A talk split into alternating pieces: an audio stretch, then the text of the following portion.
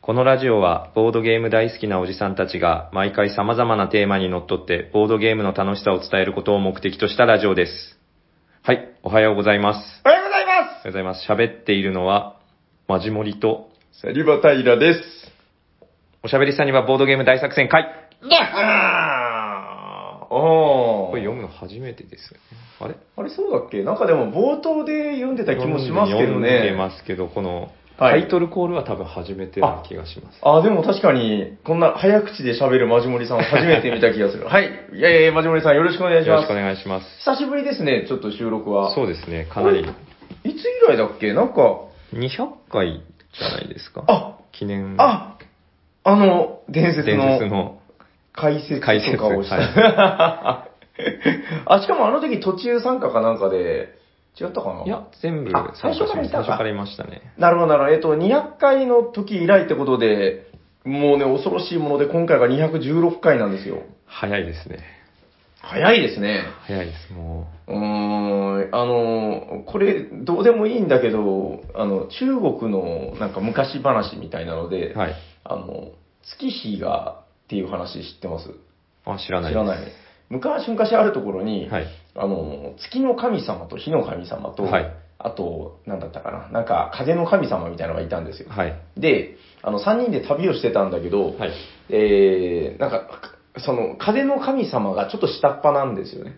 はい。で、その、3人で宿で寝てる間に、はい。こう、はってこう、風の神様がこう、起きたら、はい。もう朝になってて、はい。やっべ、寝過ごしたってなるんだけど、はいそしたらもう月の神様と火の神様がいなくなって、はい。いややべえ、いない、もう先出ちゃったのかなっつって、はいそしたら、あの、旅館の方が、はい。もう先に出発されましたよって言われて、あはいで、その風の神様が、月日の経つのは早いことよっていう、あー、なるほど。そう。で、ここがダブルミーニングになってるっていう、なんかね、中あ国ーの、はいあ中国だったかな、まあ、なぜ、なぜ昔の話なんだけど、なんでこの話を思い出したのか月日の経つのが早いなと。そう、だからね、僕あのそう、ですね月日が経つのが早いっていう話を聞くたびに、はいこの話がバーってフラッシュバックして、フラッシュバック現象ですいよや。逆にそれで、月日の経つのが早いっていう言葉が。うーん、どうなんでしょうね。いや、なんかそれはうさんくさい話だけ ど、いやでもいい、いいですよね。ああいうこう、はいよくできてる昔のそうで話すはね、やっ面ぱり。白いですね。そう、よくできてます。はい。いや別にこんな話がしたいわけじゃなくて、ちなみに、あのー収録当日、長崎が結構雨がえぐいっていう。でね今日本当は、あのー T 斎藤さんはといヤコウさんと収録する予定だったんですよ。はい。で、まじもりさんに、今日夜収録するかもしれないよってそう言っですてて、ね。はい。で、えー、と言ってたら、なんか夜の雨がひでえっていう話になって、はい。はい。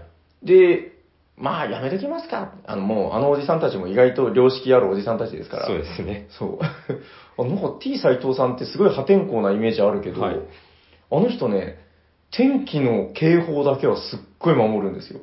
おー、絶対破らない。なんか、ちょっとでも警報出てたら、はい絶対家から出ないです、あの人。なんかあるんですかね、その昔のうん経験かなんかが。なんかあるのかななんかそれ以外はすごいね、常識外れという か、結構破天荒な感じがしますけなど、んね。かわかります。うん。いや、まあまあ。で、それで、ああ、今夜は中止かと思ってたら、はい。で、なんか夜仕事しようと思ってたら、コンコン って。そうです ね。あ、私やはっべ。てっきりやるもんだと思って そ。うそう。まじもりさんに中止っていうのを忘れてたって思って。ということで、本日、ヤコウさんも斎藤さんもいない、初めてではないか。初めてではないまじもでりすさねん、。マンツーマン収録は、2回目すごく前に、やってます。アクションゲームの時は、あ、あヤコさんいましたね。いやいやいや、アクションゲームの時いたかな。えっと、なんかね、手に入り、あ入らないゲームみたいな話をした記憶があなんるよ。か、その日もなんか、大雨の警報が出てたような気 がしますね。思い出しました。そう、割サとイね、レンが鳴ってましたもんね。そうそうそう、自分も比較的無頓着な方で、はい。なんか、まあ大丈夫なんじゃないのとかいつも思っちゃう方なんですけど、はい。なんかでもね、今週の結構やばかった日があったじゃないですか。ああ、いや、やばかったです。あの日はね、あの、なんとね、あの、避難しまして。あ、本避当難にしましたしてないです。あしてないいや割としてない人が多かったみたいなんだけど、はいまあ、ちょっとうちの近く川あるし怖いよねっつあーそうっですね。て。で、避難した先が、はいあの、自分の実家とかもあるんだけど、はいそそこも遠いと。はで、今市内めちゃくちゃ混んでい。いる。や、すごかったですよ。そうそうそうそう、で、どうするっつって行ったのが、あの、サニーバードに行きまして、ああお店にお店に。 あそこだったら、 まあ、とりあえず、まあ、高いですね。 2階だし、後ろに崖とかないし、はい、はい。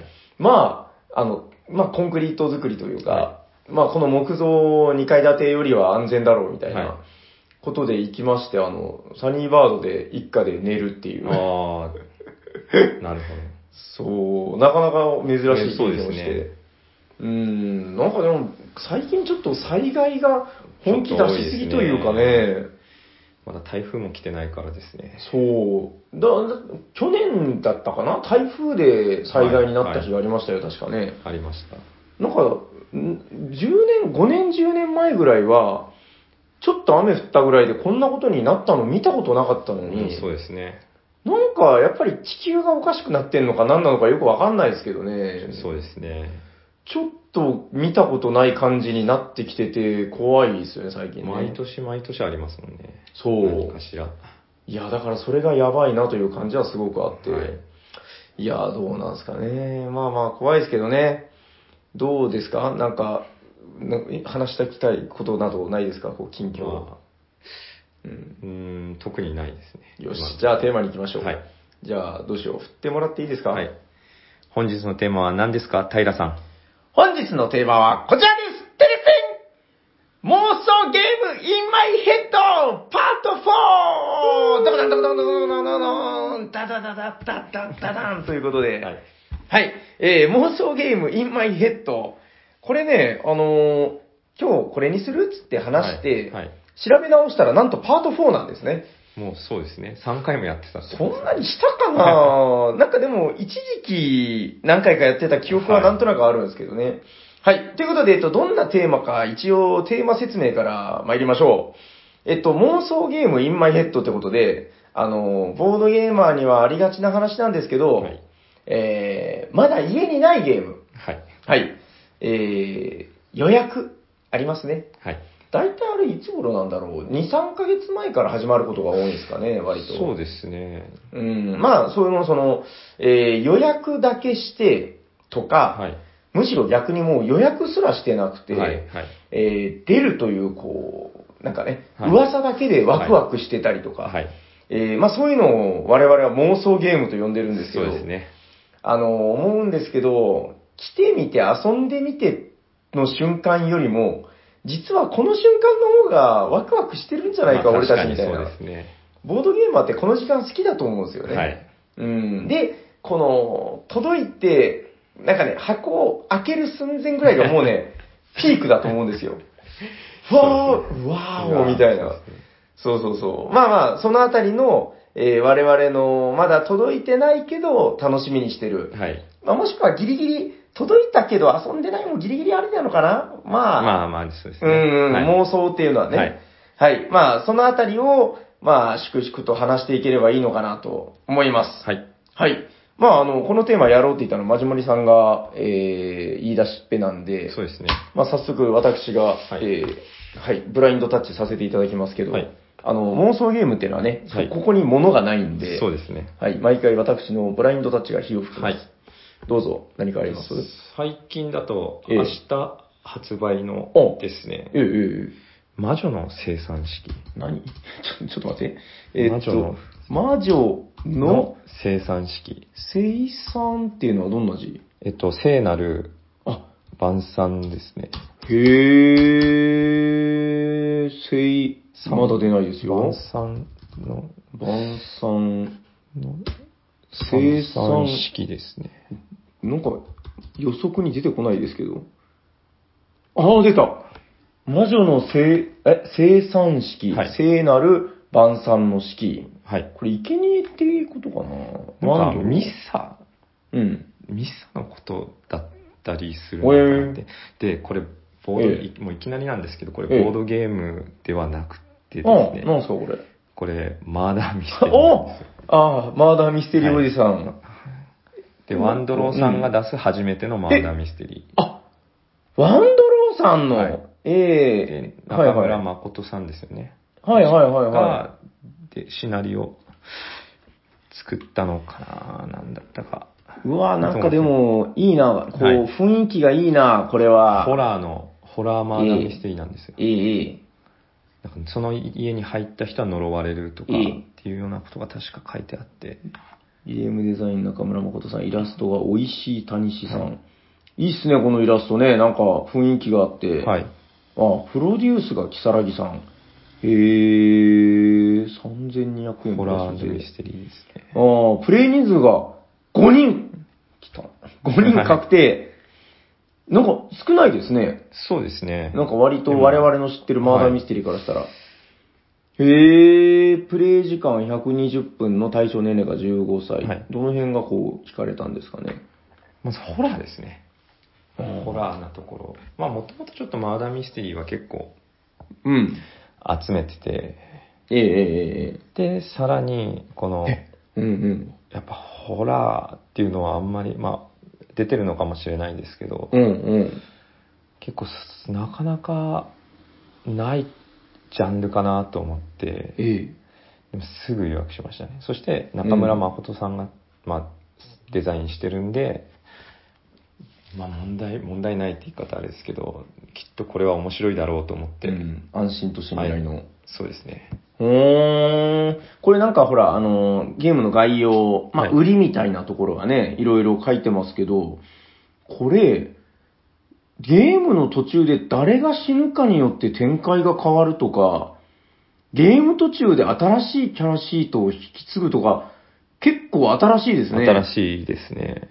なんかいわゆるクトゥルフ的なこのはい発狂要素があったりとか、あ、密談なしなんだ。へえ。6人でもプレイ可能だと。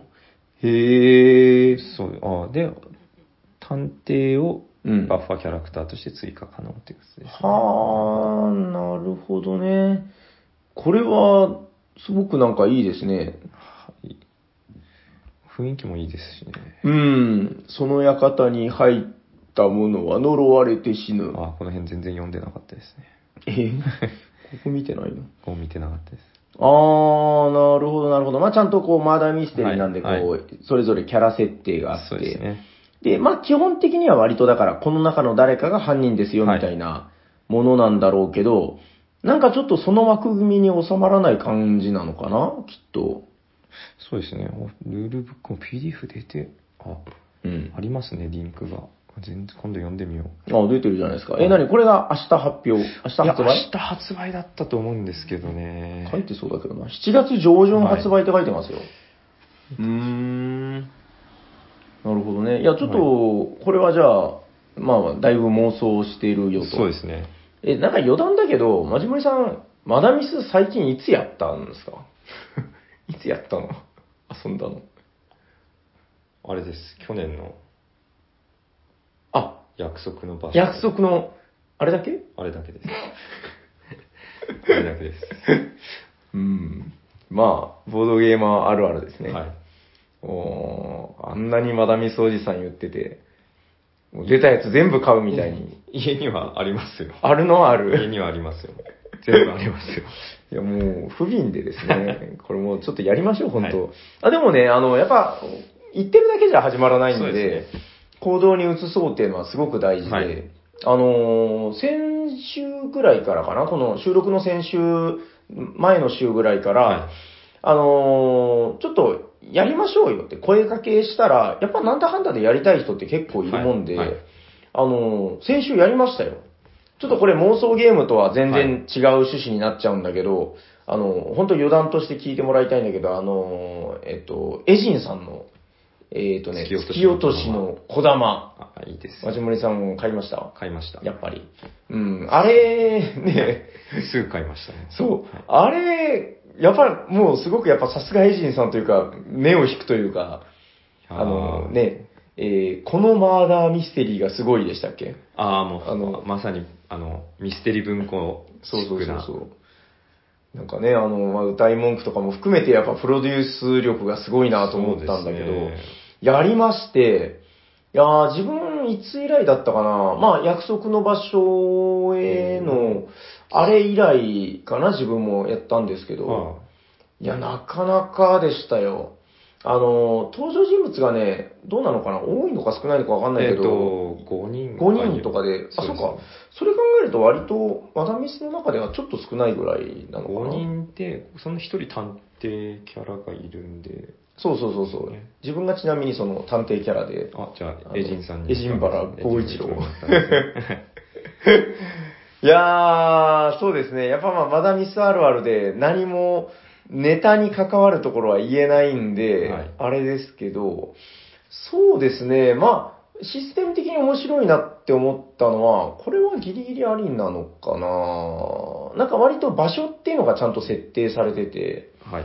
で、なんかそこを動くことで、うんちゃらかんちゃらあっあていうー、。そうですね。で、前やったやつもそんな感じだったんだけど、はいそれがなんかよりこう、そうですね。しっかりシステム化されてるみたいな部分で、まあ、やっぱりその、ボードゲームもともと作ってた方の、はいやっぱりあれだけのヒット作を作った方ですから、箱女ですね。そうそうそうそう、その、まあ、その、そのあたりの、うーん、システムの練り込みみたいな部分も見事だったのかな、みたいな。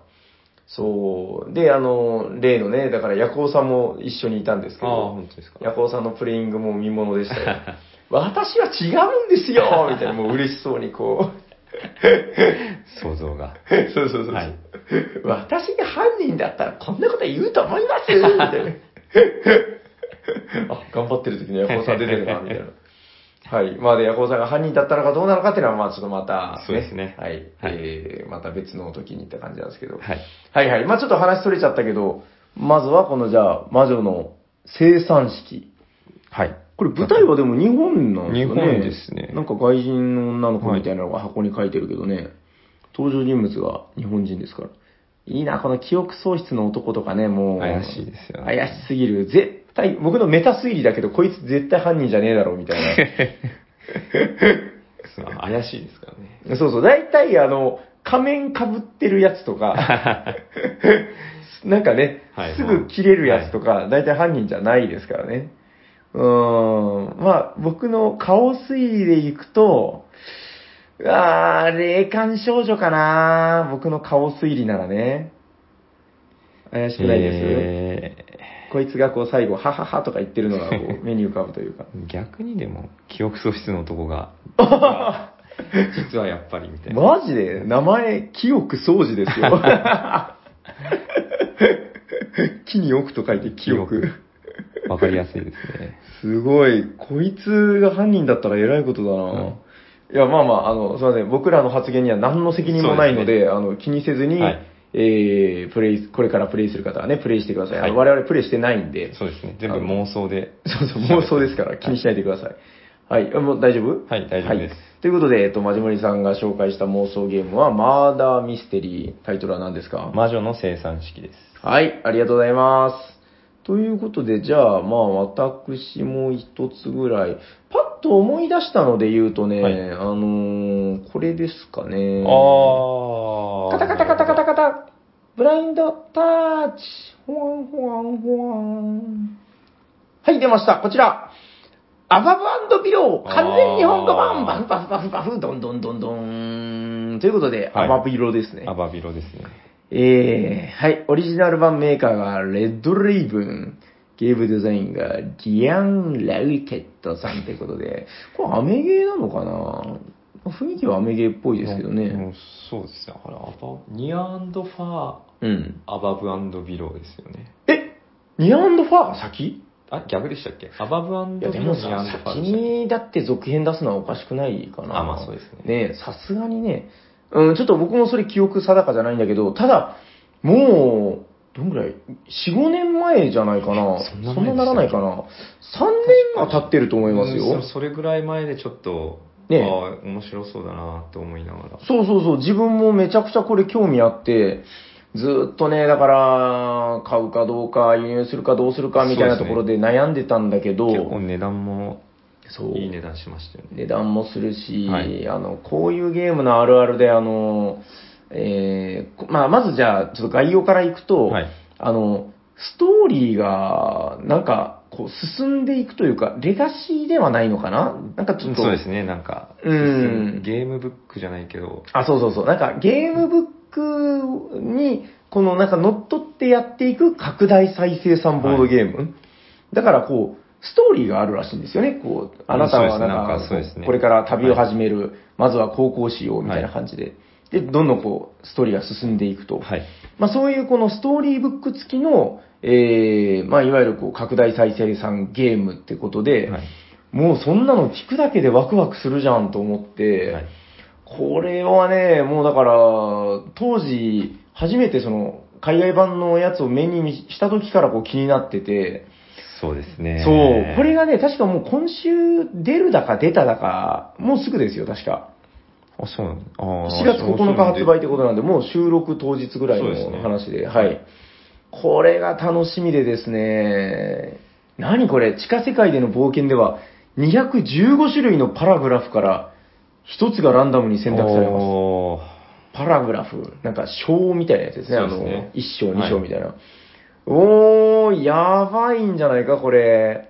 ちょっと、こんなにんそうですね。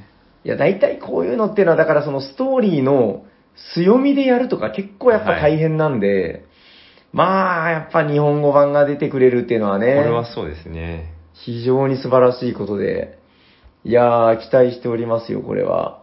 これはだからアークライトさんからですかね。そうですうね。ん、まあ例によってあの妄想ゲームなんで、あの、システムも全く調べてないし、えーこんな感じぐらいしか知らないんで、うんそうもう これ以上話せることは特にないんだけど、ゲームブック見て進めるやつっていうとこしか覚えてないです、うんこのでもね、絵がいいんだよななんはいか、ちょっと、ね、タッチがまた少しこうソフトタッチというそうでかす、ね。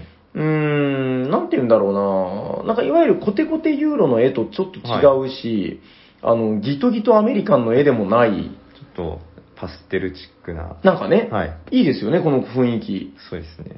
ちょっと僕とつとしたというはか、いこう、ね、そうそう、パステルカラーっぽい感じの、このアートワークもめちゃくちゃいい感じなんで、楽しみにしております。はい。ということで、えっと、私が今、妄想してやまないゲームは、こちら、アバブビロー、完全日本語版ああー、ありがとうでした。うーん、バーバリアンに村を焼き討ちにされたんだってよ。バーバリアンって久しぶりに聞いたな。本当ですね。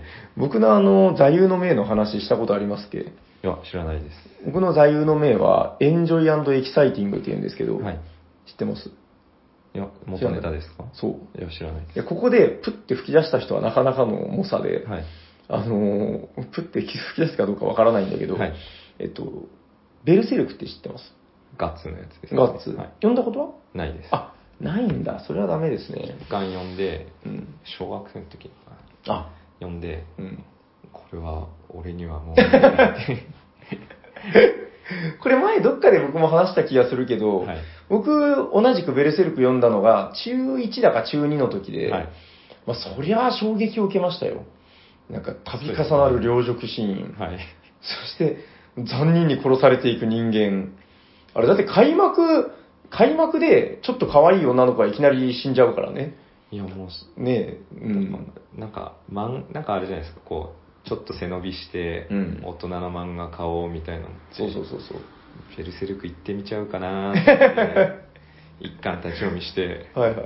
あこれもう俺にはもうダメだこれはってそう、あれはやっぱ打ちのめされるよね。はいただやっぱ今思うと、あの、自分のこの今の趣味思考とかそういうのを形成した一つの大きなファクターになってて、ああの、だからあの当時見て衝撃を受けたものってすごいもう今でもね、残ってるというか、はだから、牛尾とトラ、はじめの一歩、えーエヴァンゲリオン、で、ベルセルクみたいな。あーこのあたりが僕の根本を作ってるんで。なるほどうん、あで、何がそのエンジョイエキサイティングなのかっていうと、はいそのベルセルクに出てくる、そうか、知らないんだ、もったいないな、大人になったらもう読めますから、はい うん、ゴブリンがお村の娘を動かすぐらい、はいなんてもないでし ょ、まあもう今なら大丈夫でしょ、はいうん、あの、なんかね、その、黒犬騎士団っていうのがあるんですよ、はいその、王国、ミッドガルドだったかななんかまあ王国があるんだけど、はいその王国に使える、一応使えてる、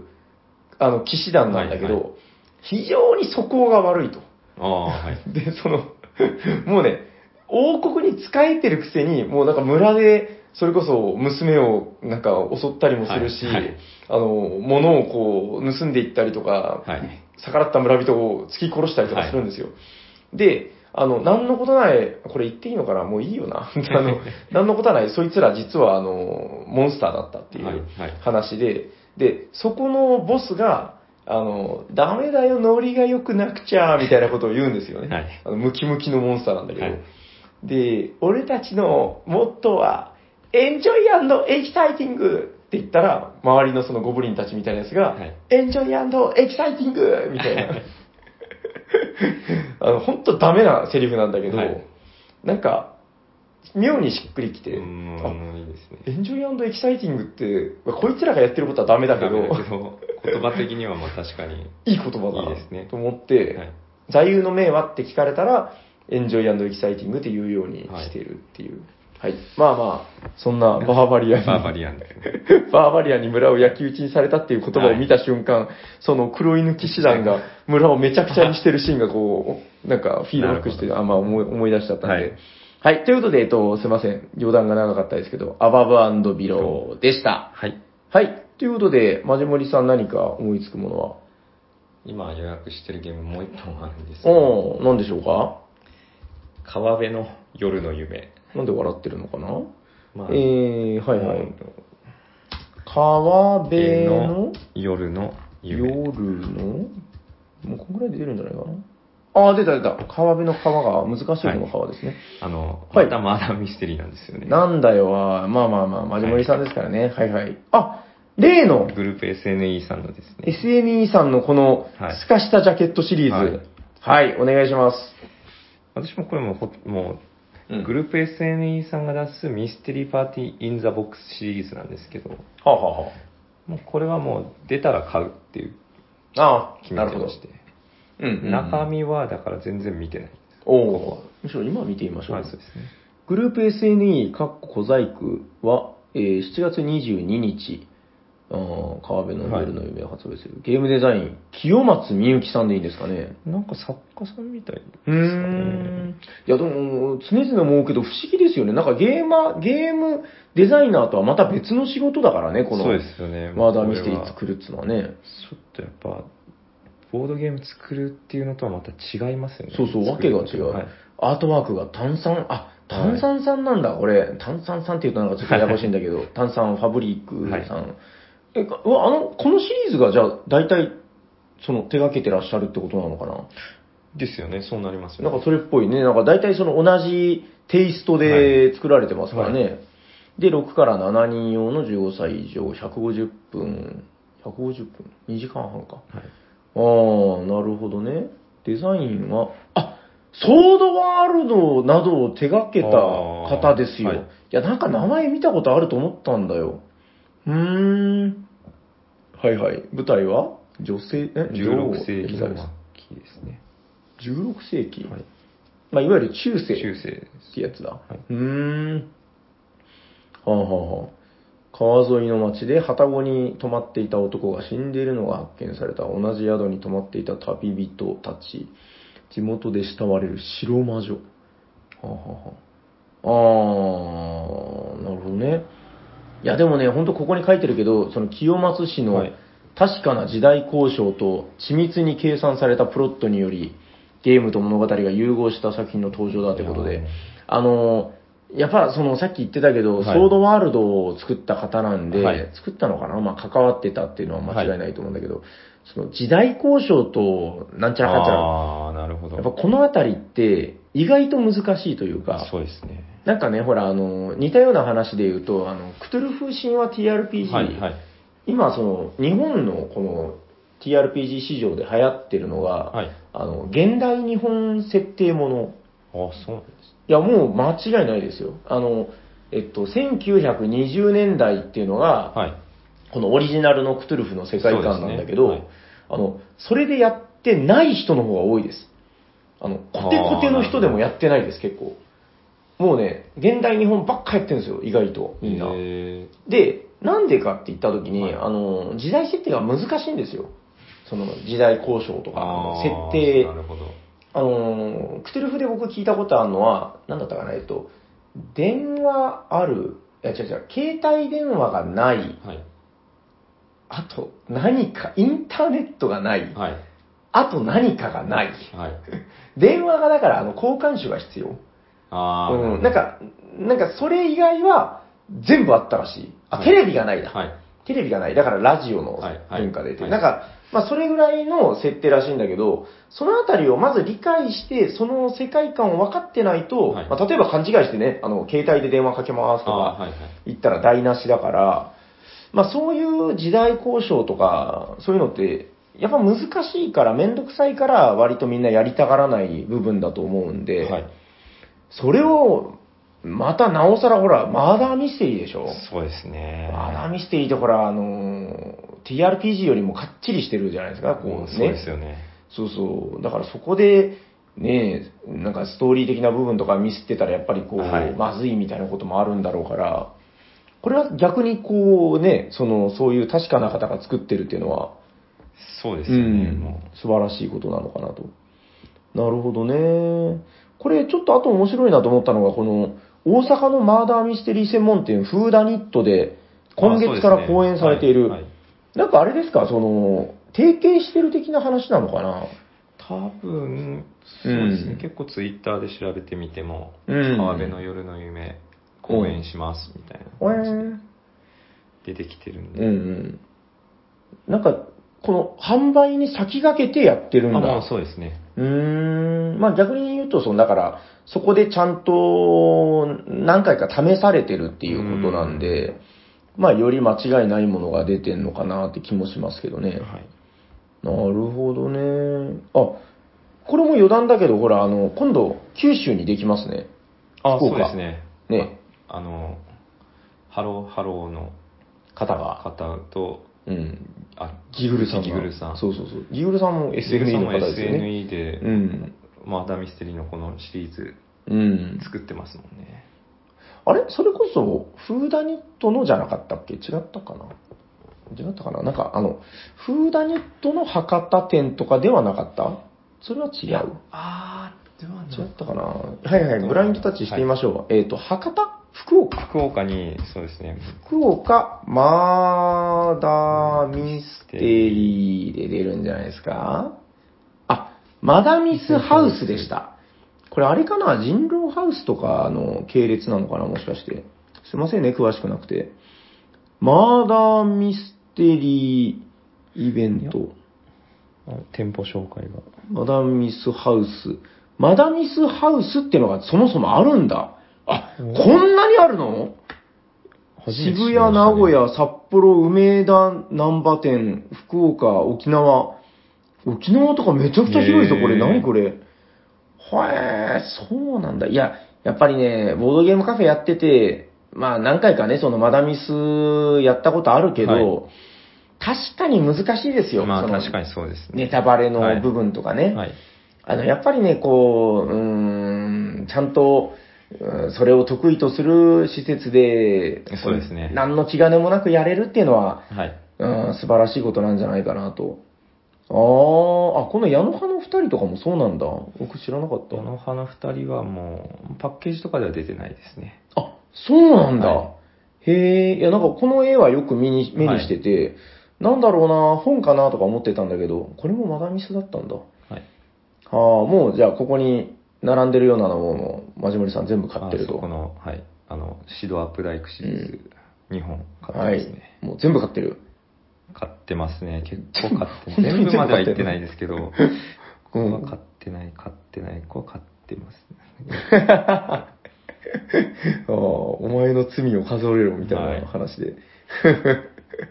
なんだっけ、罪を数える人。あの、仮面ライダーダブルです。ああ、そうだそうだ。罪を数えさせる人ね。うわーそうなんだ。マダミスハウス。ああ、僕らがなんかのんびりしてる間にこんなに広がってるんだね。なんかほら、あのーうー自粛自粛の時期で結構はいマダミスとかも厳しいみたいな話をまあそうですねおオンラインで、うんマーダーミステリーとかっていうのも結構、聞いてたけどね。はしかしなんかあれですね、あの、マダミスはね、僕別に嫌いでもなく面白いなと思うんだけど、はいなんかこの、当店が誇る GM たちっていうのがいっぱい出てくるんだけど、はい なんか、そこはかとなくリア充感があるんだよな。これみんな人狼の人じゃないですなんか見たことあるぞ、多こいのですね人。あ、この人はあの、知ってるよ、こ の人。ああ、人狼ハウスの人じゃん。あ、人造ハウスでってことなんですかね。そういうことなんだ。そうそう、なんかね、はい。僕の中でだからその、ボードゲーマーとちょっとこう種族が違うああ、確かに。気配っていうのをはい感じてて、なんかね、なんかね、だから、なんて言うんでしょう、その、体温が1、2度違うみたい な感覚だと思うんだけど、そう、いやでもなんか、マジモリさん、マダミス好きって言ってるけど、なんか、こうこの人たちとこう同じ太陽には見えないんだ よな。不思議とな。まあまあまあ、まあまあちょっと余談ですけど。はいああ、なるほどね。まあまあ、ちょっと、でも、ヤコウさんとかとも話してたんだけど、はい。え、これでも違うんじゃないかなマダミスは、これ今度できるやつじゃないのではあれないと思いますね。ですよね、はい。やっぱなんかフーダニットだったような気がするんだけどなうーん、まあちょっとすいません、あの、調べが足りずというか、はい全然知らないんで、 あの、適当なこと言うのもあれなんで、まああの、熊本のね、あの、ボードゲームカフェ、ハローハローのさんとオーなんナか、ーさんと、その、はい SNE のギグルさんが、なんかですね、はい、一緒に手を組んでみたいいな。うん、まあその話はどうも間違いないみたいなんで、はいなんか割と近々みたいなことでしたよね、確かね。うん、まあまあ楽しみにしておりますよという感じですかね。そうですね。はい、ありがとうございます。どうですかなんか他ありますこう妄想ゲーム。あるんですけあど。るんだ。お、いいよ、行ってみましょうよ。何ですかうん。あとはまだ、はい注文してないんですけど、多分確実にまはあい注文しようかなと思ってるのが、何ミステリもうミステリーじゃなくてー、お何でしょうはい。第200回で、うん、うん、うん。あの、200回はポチりかけたゲームえで話した、え。はい。裏切り者レガシーを、あもう、裏切り者の丘の上の裏切り他の者み上たいのな。裏切り者の館、 丘の上の、いや、もう、裏切り者レガシーですね。あレガシーのはい、レ方ガシーのか方。です。はい。カタカタカタ、ブラインドタッチぽよん。裏切り者レガシー。はい。アバロンヒル、バトルロイヤルレガシーボードゲームズ、これ、はいあ、違うか。あ、これレガシーか。こレガシーです。それです。れですかあ、これでもあのこれですこれか。うおー、ちょっと待って、これは、めちゃくちゃテキストがあるやつですね。そうですね。例によって。例によって、しかもレガシーだ。レガシーです。大丈夫なのあのー、え、日本語付きが出てるい や、和訳神ゴッドの長峰さんのブログにですね、まあ、百神ゴッドって。あ何でしたっけ和訳ゴッ ド。なんか、かぶってる。うんもうこのブログにですね、なんと、なんと、和訳データを置いてくれてるんですよね。やっぱやめたって書いてないですか大丈夫です。おー、ほんとだ。はい。神がいた。ちょっとこれで、を使わせてもらってやろうかなと。うん。へー。あ、しかもこの裏切り者レガシーはキャンペーン終了後も繰り返しプレイすることが想定された作りになっている。へー。 この粗大ゴミ投資。 おー、さすが和訳神。うわ、すごいな、これ。第11章。 13章まであるらしいですね。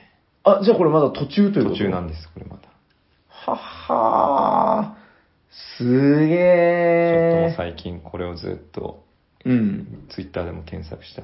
ええブサイさんはいはいはいはい。もなんか、うん裏切り者レガシーやってるみたいで、その方たちは今12章いったのかな。ほそーの方でも11章まで行ってって。はいはいはいはい。あ、これは今、じゃあその、和訳新ゴッドがはい。 11章ま で、はい。 やってるってこと、はい。うわぁ、和訳ゴッド神すごいなぁ。初期内容物、タイルが異常に少ないぞ。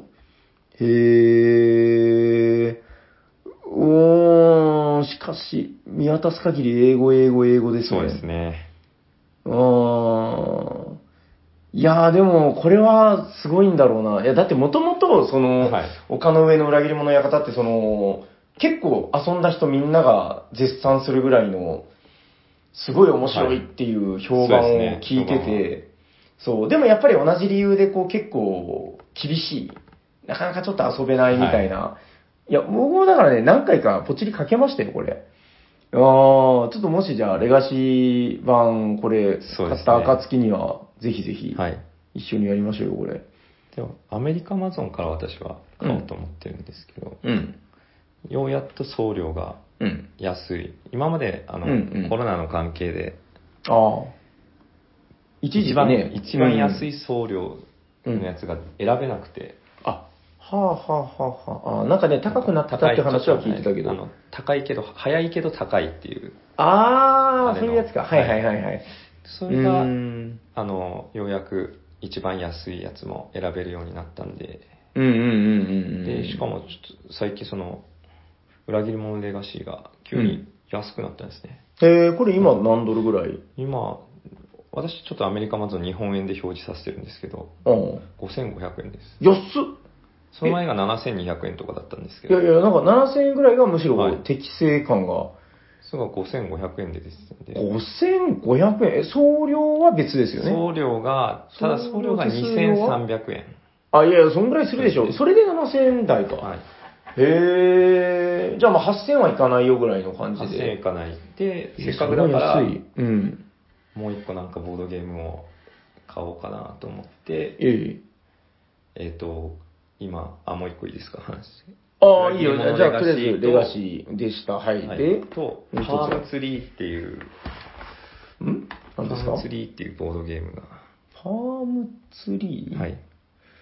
パームツリー、えっと、カタカナでカ出るタのかカなナで出ると思います。ボー、なんか、ボードゲームさんにも出てきたような気するんですよね。出ないよ。この時点で結構、ああ、出た出た、はいパームツリーボードゲーム。はいはい。あえーこれですこちらでいいのかな、はい、えっと、参考にしてるのは、愛病かな愛愛病猫と。うん、愛病と俺とボードゲーム日記さんとはいいう。はい。で、こちら。これです。なんでこれ、えー、何ですかこれは。ここは、自分がヤシの木になって、は。うん。で、カードをどんどんめくめくっていくっていうか、出てる、あ、これ、今画像が、あれですけど、このハンドカバーみたいな、はこれ手にこれをつけるんです。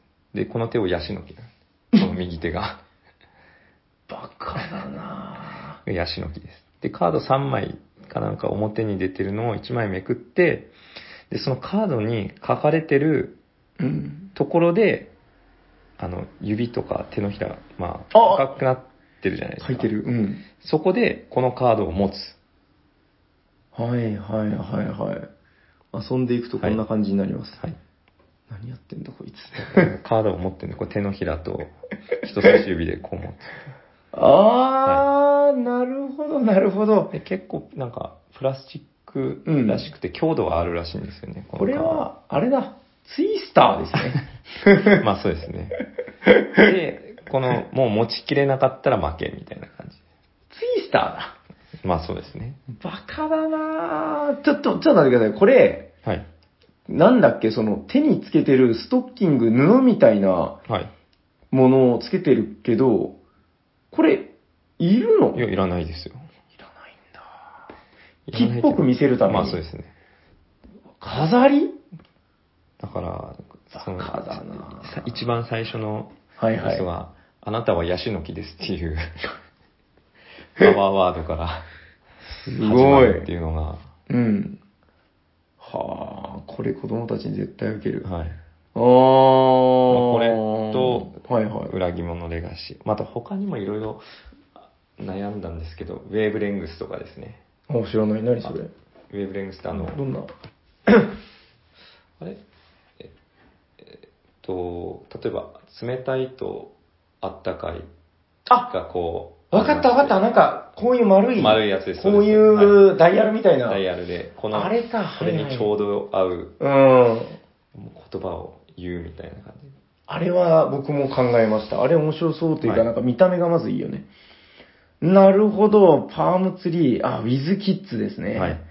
はあ、これは、バカだななんか久しぶりに、こう、あの、ほら、あるでしょ、あの、ほら、バカなふりしてバカなゲームにしようとしてるゲームと、こいつは本当にバカなやつなんだなっていう、はいこれ後者ですね、なんかそうね。ですね。この、ジャケットから伝わってくる、はいなんて言うんだろう、図鑑見てるみたいなんですよね、このジャケットは。はい。あの、ヤシの木の図鑑を見せられてるみたいそうな。ですねヤシの木の図鑑って言ってる時点でだいぶ頭が弱いんだけど、すごいこう、真面目な感じなんだけまど、あ確かにそうですよね。そう、蓋を開けてみれば何のことない、手でやるツイスターですね。手でやるはいこの知能指数低い感じがいいですね。これいいですよ。一生懸命こうカードを持つっていうのは。手つりますよ、これは。でね、この手につけたこのストッキングもいらないっていうのが本当に、いやー、なんか無邪気。この無邪気感がいね、たまらない。何やってんだろうな、この人たち。あーいいですね。これもじゃあ、届いたらはいみんなでやりましょう。そうですね指をつるつるとか言いながら。はい。なるほどね。結構変な妄想ゲームがいろいろ出てきましたね。そうですね。うん。あ、最後に自分のちょっと妄想ゲーム、あ,、あはいと一個だけ言っておくと、はいあの、これ本当にまだ全然妄想なんだけど、はいあのーえっとね、スピリッツ・オブ・ザ・フォレスト、はい、はい。えっと、はいミシャエル・シャハトの、はいえっと、名作、リシュリューの、あの、リリメメイクイクってやつで、はいはいあの、めちゃくちゃ豪華な木、木製のね、タイルはでいできててっていうものなんだけど、あれの拡張が7月21だか2だか、あーはい。から、あの、キックスターター受付開始ってことで、あのーこれは絶対欲しいなと思って、はい。うん、あれゲーム的にはやっぱすごく美しいし、物としての満足感も半端ないんで、なんか、後日製品版も出たみたいですけどね。うん、ただやっぱ多分あの木製タイルっていうのは、おそらく豪華版だけなんじゃないかな。そうですねってことで、まあその、うん、スピリッツ・オブ・ザ・ワイルド、あ、ワイルドじゃ間違った、スピリッツ・オブ・ザ・フォレストの、えー、まあ拡張は絶対蹴ろうかなと思ってます。い、や、面白いですよ、あれ。ゲーム的にいいでもすかスマートでいいし。うん。で、多分だけど、キックあるあるで、あのーその、最初のキックで蹴り損ねた人、はい。あの、多分、あのその、基本も蹴れるようあーはにいなると思うんで、再販というどかっ、ちも、うどっちでよん、買えるように両方入りみたいなはお得なやつもどうせ出るんじゃないですか、はいだから、ちょっとき気になったなとか気になってたなっていう方は、ぜひチェックしていただければ、えーそうですねいいんじゃないかなと、はい、思います。確か7月21だか2だか、もう僕のこの携帯のカレンダーには入れてるんだけど、はちょっとあの、今収録に使ってるんで、はい。 見れません。はいはい、どうですかもうないですか他に。もうとりあえず、よろしいですかはい、大丈夫です。はい。じゃあ、えー本日のテーマは、妄想ゲーム in my head パート4でございました。あありがとりがとううござございいままししたた。ダダダダダダダダン。はい。ということで、えー次のコーナー行ってよろしいですかはい。お便りのコーナー。本日も番組にお便りが3通ぐらい届いております。はい。じゃあ読まさせていただきます。じゃあ5つ目。えー、おしゃにちはシャンチは、タイノスケでございます。この度のコロナ騒動に伴う支援についてお便りさせていただきます。えー T シャツ、パスケース、そして迷ったのですが、回数券も購入させていただきました。えー、まあ、あの、回数券はサニーバードの常連の方々からのご支援をいただくための商品だとは思いながら、より多くの支援を、そしていつか長崎に旅行に行った時に使おう、そんな気持ちで購入しました。本当ありがあとりうございがとますうご。ざいます。えー正直なところ、買って使わなければ最大の支援になると思ってたのですが、そうはさせじとサニーバードから、ゲームマ会場等で商品券として使えますとのアナウンス。さながらお互いを支援し合いながら目標達成を目指す協力型のボードゲームみたいだと、ほっこりした気持ちになりました。ボードゲーム界隈は、ボドゲカフェ最大手のジェリカフェさんも支援を呼びかける事態となり、ボードゲームの歴史の中で一つの節目に立っているのかもしれません。私は地方の中小企業の会社員のため、使えるリソースはほんのわずかですが、可能な範囲内で消費や支援をしていきたいと思います。現場会場でお会いできる日が来ることを楽しみにしていますということで、大之助さん、ありがとうございあます。りがとうございありがまとうす。ございます。あーということでね、まあ、やっとなんとか乗り越えたと思ったんだけど、またちょっと出てるみたいですね。ああ、もうそうですね。ちょうど収録当日の今日があの220人ですね220人だからなんだか、、はいや、どうなるんでしょうね、ほんとね。まあでも、まずはちょっと本当にありがとうございます。ありがとうございます。そして、どうでもいいことを一つ思い出したんだけど、はいおしゃにちはって考えたのマジモリさんですよね。俺はサニバンはですよ。あ、そうだっけはい。あじゃあ、おしゃにちは誰いわかんないでやいや、マジモリさんですよ。す。ですかいや、あの覚えてないねです、まずおしゃにちはを先に考えて、はい。あの、こういうの大事だと思うんですよ そうですね当時言ってた。で、その後なんかサニバンはって考えたんだけど、それは流行らなかったっ ていう。でも、どうですかもうみんな普通に使ってますよ、おしゃにちいやあは。りがたいことですね。ええありがたいことですね。もう本当でも、あのーゲームマもね、あー、そうそう、あの、この収録の時点ではもう発表してると思うんだけど、はいサニーバードはあの、ゲームマ行きます。へい。あ、行きます。まあ、まだ申し込んはでい当選しました。あ、まだわかんないけどね、はいまこあの、そうですねこれからイベント自体がどうなるかっていうのはあるんだけど、い、やでも本当、いろいろ気をつけながらなんとか盛り上がっていきたい。そうですうね。ん。あの、やっぱ参加することが最大の支援というか、その、あの、なんだかんだでね、はい。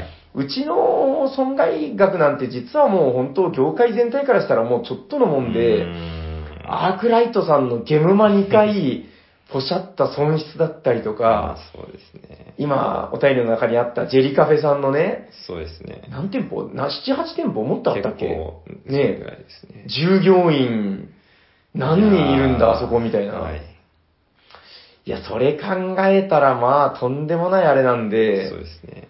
もう、ね、いや、本当だからこの大之助大之助さんがおっしゃってる、はいその、うん消費していこう、支援していこうっていう、これだから僕もね、今回支援していただいて、あの、もう本当痛感したんだけど、こう、何らかの形でやっぱり、はい逆にだから自分も気になるようになってきて、はい。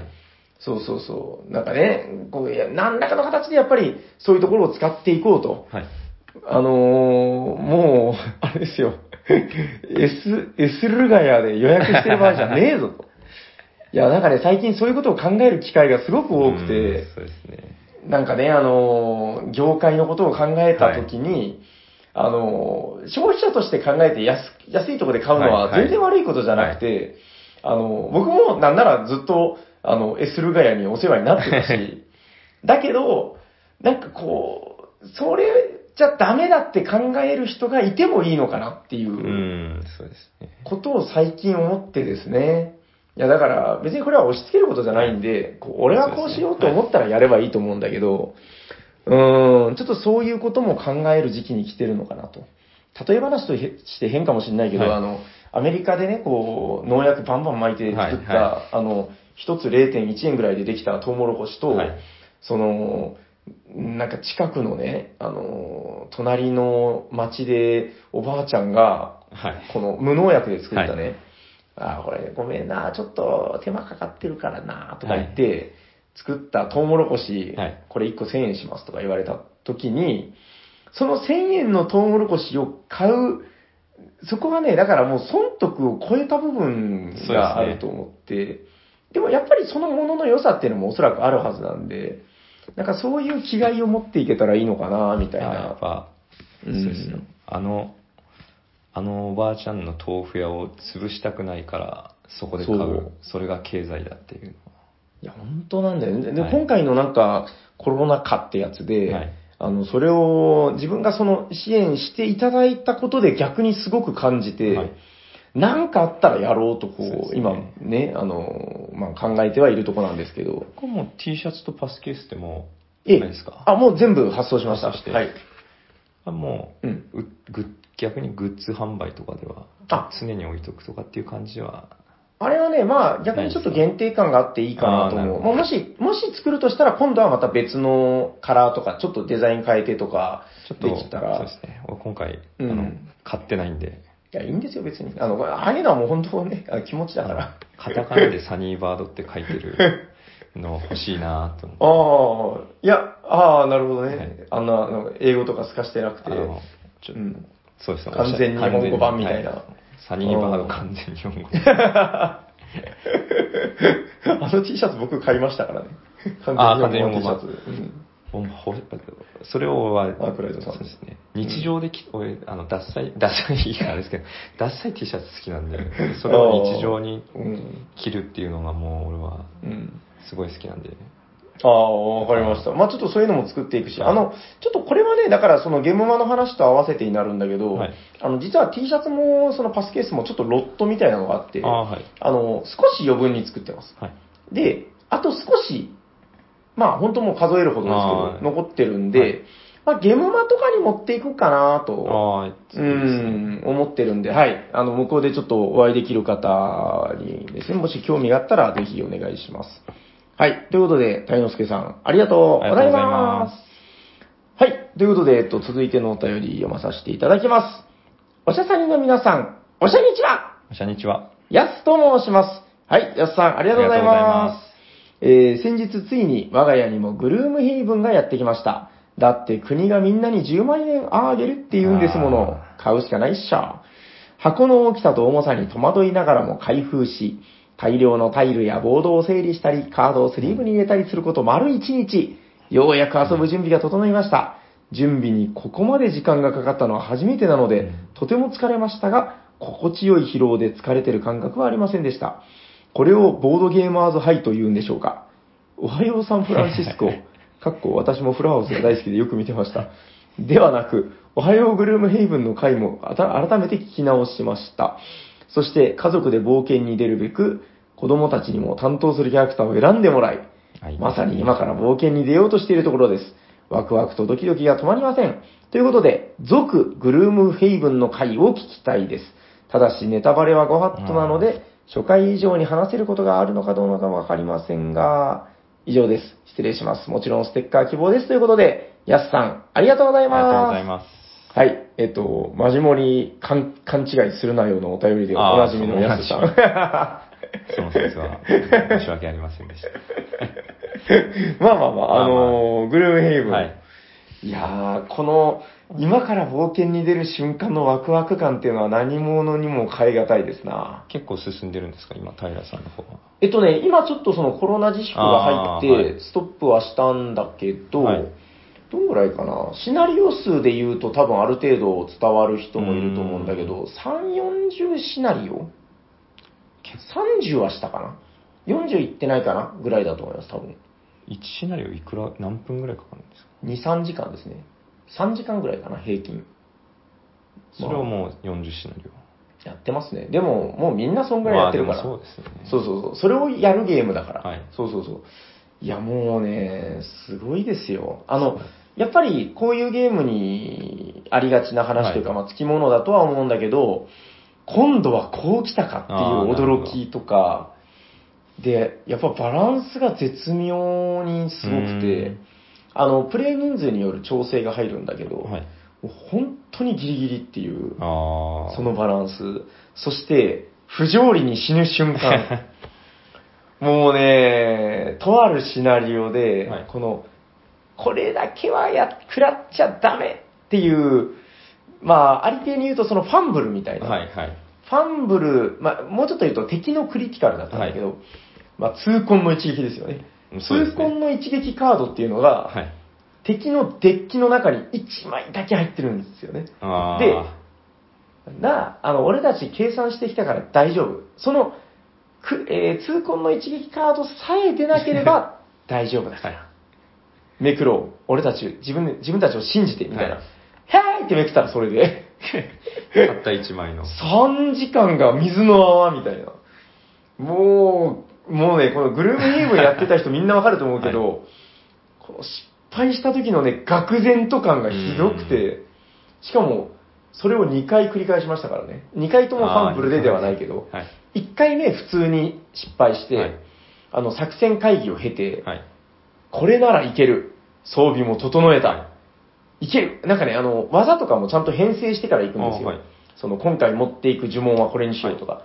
よし、俺たち一回失敗してきたから、この経験が俺たちを育てたんだ。、はいけるぜ。つって、さっきのシーンにつながるんで、もうこの2回目の、いや、あの、 2回目は ね、言っちゃなんだけど、余裕だったんですよ、はい。あ、やっぱ作戦ってあるもんですね、 とか言いながら、ちゃんと考えたらやっぱ違う、俺たちやればできるんですね、はい自分で自分を褒めたいですね、はいああ、そうだな、とか言いながら、やってての最終ラウンド手前ぐらいで、その、あれ、痛痛恨恨のの一試合撃に、ズガガガガ、ああってなって、すべてが。すべてが水泡に、はいもうね、一瞬、あの、参加プレイヤーの中の何人かは、ちょっとこれは引かなかったことにし、ちょっと、うんな、なはあ、いに3時間、おなあ、6時間かかってるしなあ、それ1日でやってるからね。ああ、そうですって言ったけど、一人の誇り高い方が、はいい、や、それはやめよう、つって、事なきを得ましたけど、まあ確かにそうしたくなりますよね。 もうね、あと少し心が弱ってたらもうやってたと思う。はいいやもうそれぐらい、やっぱだからアナログゲームの本当ねうん、この、できるからね、そういうズルが。い、やもうそれぐらい辛い んですよ。いやー、でもそれぐらい辛いってことはやっぱ成功した時の喜びはもうそれぐらいすごいってことで。はぁ、グルームヘイブンね、あの、死ぬ前にやっといた方がいいっすよそう。ですか。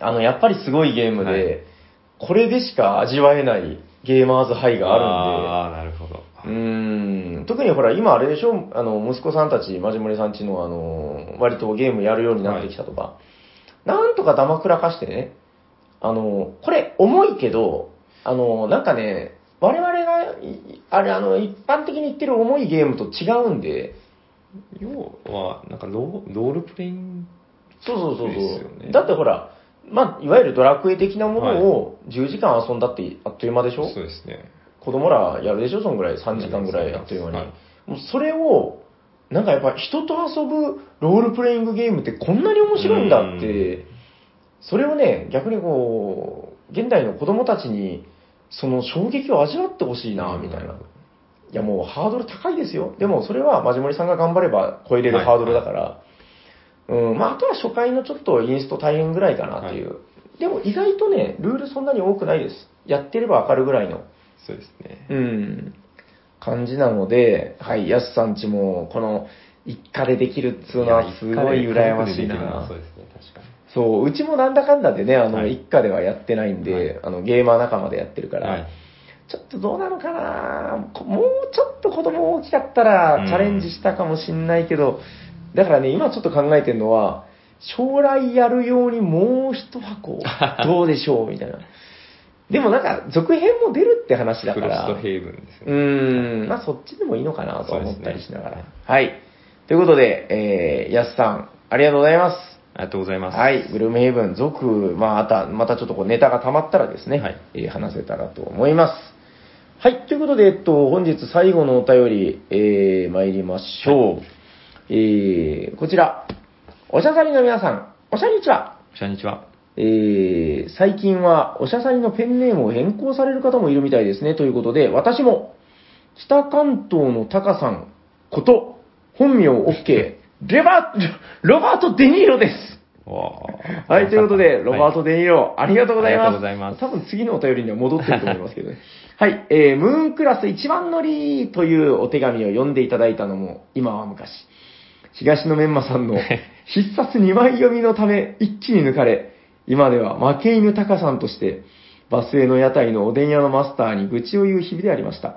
これではいわん、えーこれではいかんと一年発起、新たな形を生み出しました。その名も、その名も、その名も、んこの次かな その名も、日本一短いおしゃさりへの手紙、手紙、手紙、手紙です。日本一短いおしゃさりへの手紙。売り切れ御礼の、えー今話題のボードゲーム、マラカイボ。口頭のみでミスなくルールを完璧に言える人は神だと思う。さらば。あ、なるほど。これで一単位ってことそうですね。はい、えー、次、日本一短いお医者さんへの手紙。ボードゲーム心理テスト。カルカソンヌが好きなあなたは、きっちりかっちりした手堅い性格。チャオチャオが好きなあなたは、嘘をつかれただけでその人を端から落とさないと気が済まない短気な性格。では、ブラッディインとポンジスキームが大好きな自分って、てんてんてん。さらば。はい。えー、まあ、こんな感じでですね、ああと一つあった。えっと、将棋も、えーあ、将棋も一種のボードゲーム。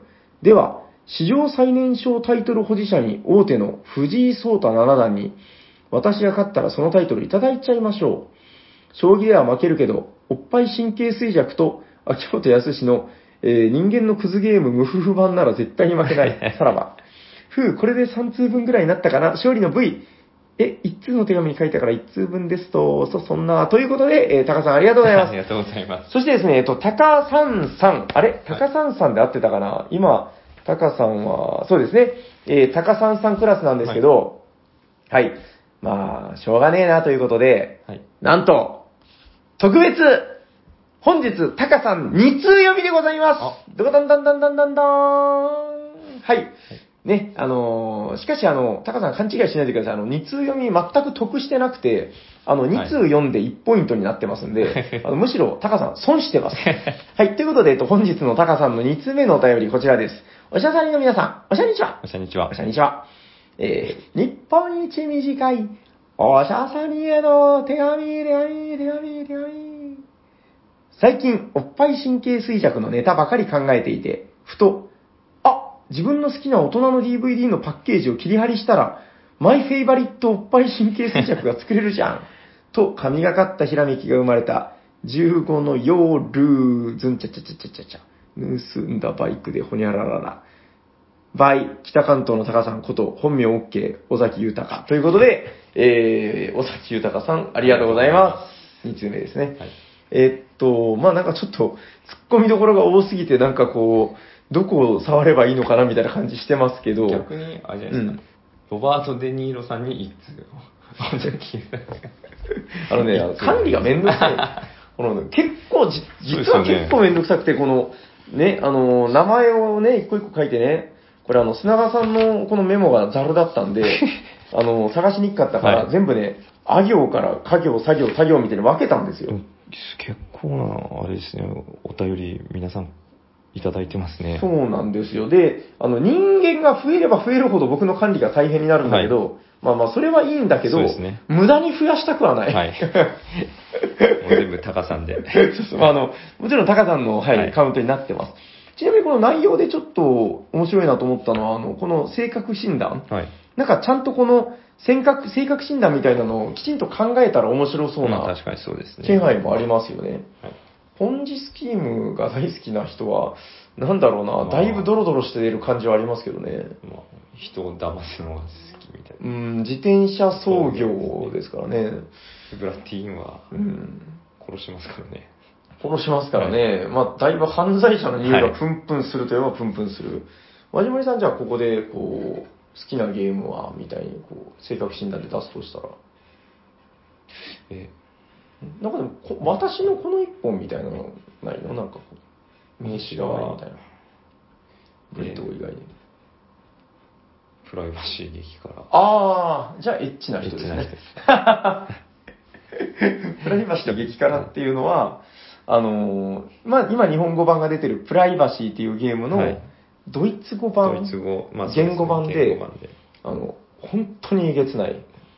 ゲスな質問しか。そうそう。P が P して P ですみたいな、あのもう本当放送に一切載せれない感じの、はいまあそれで遊ぶっていう、まあそれが好きなあなたはエッチな人です。まあ、そうですね。僕だからテラミスティカとかって言うと、あーテラミスティカはね、割とだから、うーん、なんだろう、まあ計画性とかそういうことなのかな。うんあんまり自分計画性ないんですけどね。はいはい。まあまあ、そういうことで面白いかなと。はい。あとね、あの、この収録前に偶然テレビで見てたのが、あのはい藤井聡太さんああ、あ将の棋の。そうそうそう。で、負けたみたいな話をしてたんだけあーそうど、なんですねただね、あのー面白いなと思ったのが、なんかその、AI で分析してて、はい。藤井聡太さんの、はい。その、戦いがどう推移しているか。あーはでね、AI で分析するとね、あの、藤井聡太さんとそうじゃない人、あったな。対戦相手。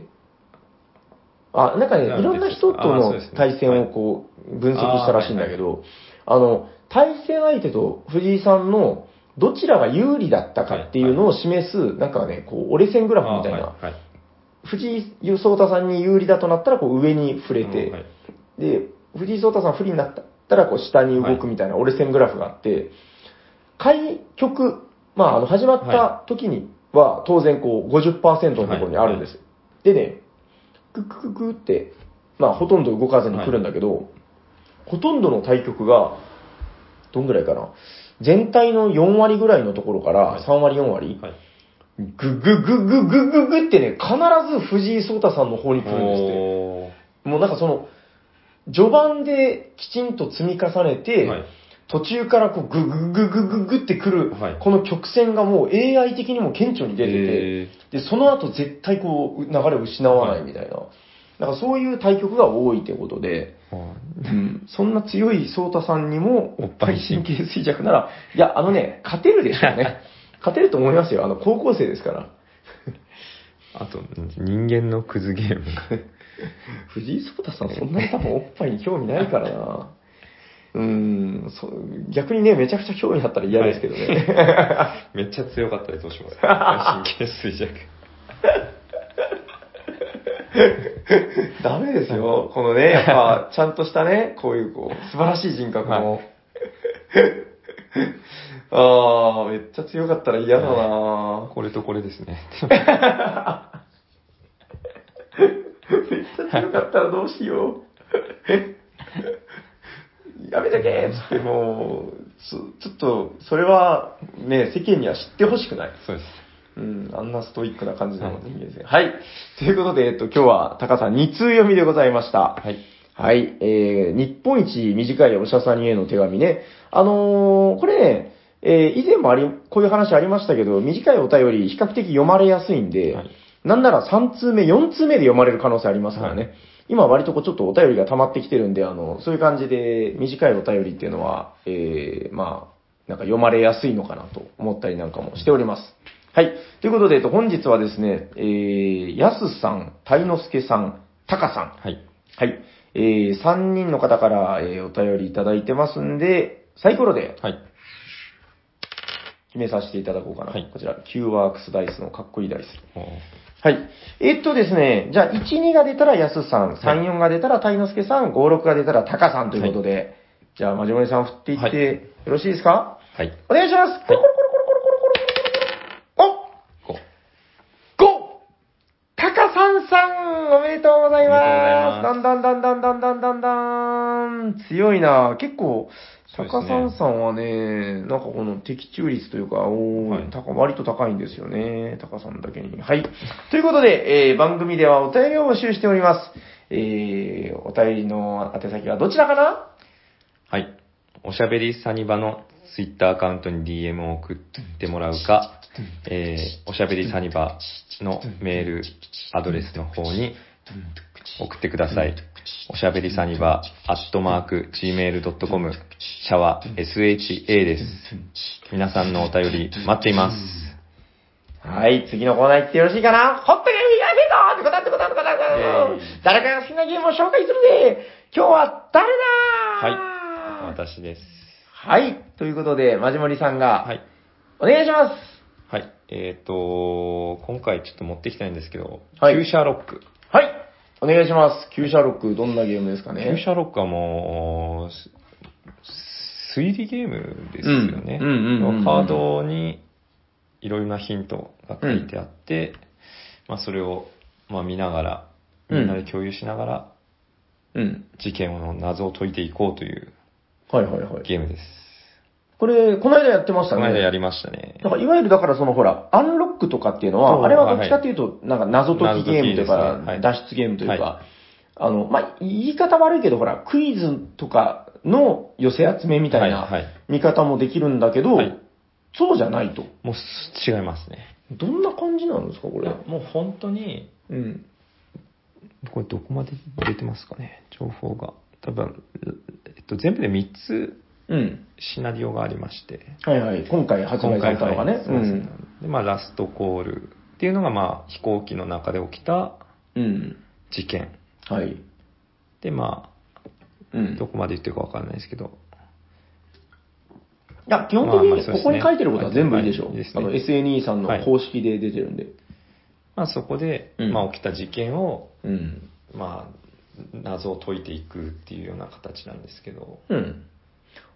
あの、自分がちょっと気になってたのは、なんか歌い文句で、はいそのメーカーさんのね、はい。旧シャーロックは Q システムという独自システムをもとにプレイヤーが協力してうんぬんってことなんだけど、この Q システムっていうのは何なの Q システムって何ですかねえ何言ってるのえ、全部やったんでしょ全部やりましたけど、Q システムってどれに入るんだえ、明記してないのそれは。これはプレイ時の 補足だもんですねね。。これはい。え、なんかその、あれでしょいわゆるでもカードが出てくる。要は、そうですね、手札を、うん。にあるんですけど、カードを、うんまあ公開するか捨てるかなんです。んどういうことカードを公開するか捨てるか。あ、手札の情報が重要なものかどうか判断し。はいへえ。で、重要だ、これ重要だなと思ったら公開してみんなに見せるんですよ。うん。で、これはそんな重要じゃないなって言ったら捨てる。うん。そこにはじゃあやっぱゲーム的に制限があるということそうですね。で、ああ結局、捨てる枚数も何枚以上捨てなかったら、もうその時点で負けなんあですよ、チームとして協力で。捨てる枚数に、その条件があると捨てる枚数。何枚以上捨てとかんといかん。はい。だから全部が全部これ大事そうだなって思って、なるどんほどどん公開していくのはダメなんですよ。なるほど。だから情報の取捨選択をしないといけないってことだ。はい。あーあ、それのことじゃないのあ ?Q システムって。そいれやが Q シス知テムらなんでんすけけどど。いや、どう考えてもそれがシステムの根幹でしょ、そうですね。うーん。へえ、あーなるほどね。それは確かに面白そう。その、何気ない中に重要なヒントが眠ってるかもしれないしという。そうですね。だから、あ例えーば、なるほどね。捨てた方に、うんもしかしたらこれ重要だったかも、それっっていうて、場合があって。それって、その人が思い出すしかないんだ。そうです、そうです。ああ、積むわけじゃないんだ。はい。人間の記憶があるからね。はこれだからなんか、話をしてて、あれ、その重要な情報捨てたなと思ったら、はそれ、捨てたんですけど、ちょっと待ってくださいよ。思い出します、みたいな感じなるほど。メモ禁止。で。メモ禁止でしたね、確か。なんかそんな気がするよね。はいメモがあったら意味ないもんね。はいおー、なるほど。これ、あの変な話、あの、ほら、えっと、時間制限とかは設定されてないのこの。なんかよくある話時だ間制け限ど。は特にないです。大体60分目安。プレイ時間60分とは書いてるけど、別にじゃあ、ルールに明記されてるわけではないです。なるほどね。どうでしたあの、マジモリさん一押しというか、最初にこれをやれみたいなやつまあなないです。私、大体結構皆さん言われるのが、うん。ラストコールがが最最初初ががおおすすすすめめ。ですね。ああ、やっぱ並びで、順なんだ。このラストコール、7月4日の詩、うん。考古学者の墓の順番うーん。がやっぱ一番いいんじゃないかなっては言われてますこれね。難易度とか設定されてるのこれ。いや、特には確か書いてなかった特にないんだでも難易度的にはやっぱ、この左から左からラストコールうん7月4日の詩、考古学者の墓。ってういーん。が割とおすすめですよと。うーん、なるほどね。どうですかなんかこう、ホットポイントは、もうそんなもん大体話終わりましたでなんかまだある結の局、こうんのゲームは違い、とか謎解き、アンロックとかって、うんうんうんうん。要は、答え、解、なんていうんですかね、謎が解ければ全部答えがわかるじゃないですか。うん。あくまでも、やっぱ、こうやってもうす推理小説みたいな感じで、ああ情報をみんなで出し合うんで、うん。そこ、それが情報が全部出たからう、ん。わかるっていうことでもなくて、そこからまたさらにうんみんなで話し合って、このカードってこういうことじゃないみたいな感じで。ああ。これだからはいはいはいはい。こうだみたいな。うんうんなんかさらにそこからこう話し合ってよ本当に推理小説をみん一人の、うんうん一人じゃなくてみんなで読み合って、うん。うんなんか犯人を当てる、当てていくっていうん。うー。うん感じがして。なるほどね。あれ、なんかあの、懐かしいね。あの、本を3冊みんなで読んでっていうのをやりましたけどあ。の、あれですねあれなんだっ、けスクラップのスカイ、そう、あれ、あれ、そうか、スクラップなんだ、あスクラれ。ップです、あれ。あれ、いいシリーズだったけどね。あれあれ、なんで続編出ないんだろう。ねえ。作るの大変なんじゃないですか。まあ、大変なのかな。あれ、めちゃくちゃ面白かったですけどね。そうですね、面白いですね。うんあと、あー話変わりますけど、その、えリモートのその、今、コロナのやつで、え。うん。スクラップさんが、もう2人でそのリモートでやるやつ、北極基地と南極基地に分かれてへえ。脱出みたいええ。そういう、じゃあ、なんか、キットを送ってくる的なあ、その場所に行ってやる。とその、ああー、もうそうですね、販売ですね。販売して、ほえだから、で、同じ場所ではやらないでください。そこはやるとしてすもごい離れてって。ー。すげえ。あくまでリモート。やっぱ、目の付けどころがスクラップでですすね。ねへっていえ。うそそれはもう出たの買ったのいや、まだ買ってないです。面白そうじゃん、面白そうでですよね。す。うん。へえ、すごいな、それ。まさに今のご時世にね。そうですね。へそーのために作ったみたいな、その。うん、でしょうね。うん、なるほど、なるほど。今の状況を鑑みてということだ。わかりました。どうですかあと何かないですか言おうとしたことは。はないですね、旧車六今、あー SNE さん結構そういううんのうん出してるんで、マーダーミステリー以外にも、うん。うん。あの最近だと、アドベンチャーゲーム、ザ・ダンジョンとか、あー、ねなんかそうゲいムうシリーズをね、。あと、うん最近だと、アウェイクニング最近じゃないですけど。やりましたよ。やったやりました。やってないです。あれもね、結構すごかったよ。まずボリュームがすごくそうボね、リュームちょっすとごいって聞きままねすた今度話します、アウェイクニング。アウェイクニング、うんし実のシリーズっていうか、うんそれに近い続編が今度9月ぐらいに出るらあしいっていう話。そうなんだ。へえ。なるほどね。割割とだから今のムーブメントですよね、まあ、そうこですの。ね。多分それはあるかと思いマーますダーミステリーとまたこう別軸でもあるんだけど、そういう謎解き系、はいまあ2年ぐらい前からかな、その中へ EXIT とか、そうですねそのあたりが流行り始めてからの、ね、あの、流れが今なお続いてるんだけど、うーん、やっぱこれ系は一定のファンもいて面白いっすよね。はうん。大丈夫ですかはい、大丈夫です。はい、じゃあ最後にもう一度タイトルを。はい、旧シャーロックです。はい、ありがとうございました。ありがとうございました。最後の挨拶しますせっかくだから。はいはい。それでは終わっていきますか。はい。ありが聞いてくださった皆様、ありがとうございましとうごた。ざいま喋っていたのはマジモリと、す。サニバタイラです。ありがとうございました。ありがとうございました